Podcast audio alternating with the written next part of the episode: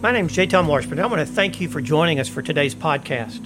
As we finish up the last of the antithesis statements before we get into Matthew chapter 6, we're going to start looking at Matthew chapter 5, verses 38 and following. Jesus addresses and says, You've heard that it was said, an eye for an eye and a tooth for a tooth, but I tell you, don't resist an evil, for, even an evil person. If someone slaps you on your right cheek, turn to them the other also. If someone wants to take your shirt, hand over your coat as well. He continues on in verse 43 and he says, You've heard that it was said, Love your neighbor and hate your enemy, but I tell you, love your enemy, pray for those that persecute you. As we've talked about, as we've looked at these antithesis statements, this is just Jesus putting flesh and bone on that statement that says that you are the salt of the earth and you are the light of the world. And, and I want your righteousness to be more than that of the Pharisees. I, I don't want your righteousness to be governed by list keeping and rule keeping. I want it to be governed by a heart. I want it to be governed by a heart like God's and a heart like Jesus Christ. And so Jesus says, I don't want you to seek revenge. I don't want you to hit back. How many times did you ever hear your mom say, "You boys stop it. Don't I don't care who started it, you don't hit back."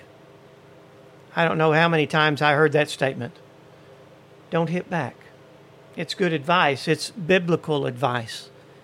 You don't hit back. We are called to live in a way that absolutely surprises the world. We're not to live like them. We're not to have standards like them. We're not to have logic and reasoning like the rest of the world. So he says, when you're mistreated, I want you to show them that you trust in God more than your own power, more than your own ability. I want you to trust in God's justice more than your justice.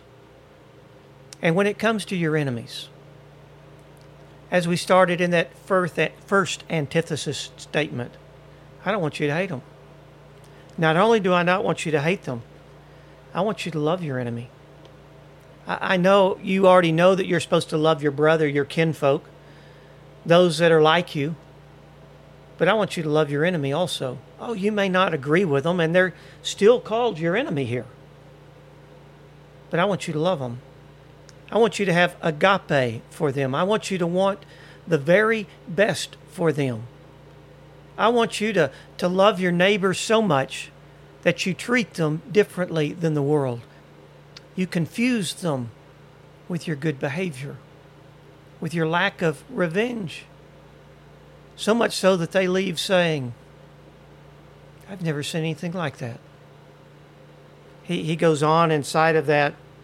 If they force you to go a mile, I want you to go two miles. The crowd that Jesus was talking to understood that statement if a Roman soldier came to a, a Jew, he would say, Carry my pack. And he had to go from this mile marker to the next mile marker. And I'm sure that Jew, when he got there, that next mile, because he resented the Romans so much, his enemy, those who were occupying his territory, he would just take that back and throw it down. But could you imagine the confusion that would come to a Roman soldier when he went back to the barracks and they say, What happened in your day today? He said, I, I had this Jew and I had him carrying my pack. And when we got to the end of the mile, I expected him to throw it down and maybe even spit on it. But you know what he did? Got to that mile marker and he just kept walking. I said, We, we passed the mile marker. He said, Ah, it's okay. I don't have much else to do today. I'll, I'll go and I'll, we'll carry it a little further. I can't imagine. What's he thinking? I've never had any of them do that before.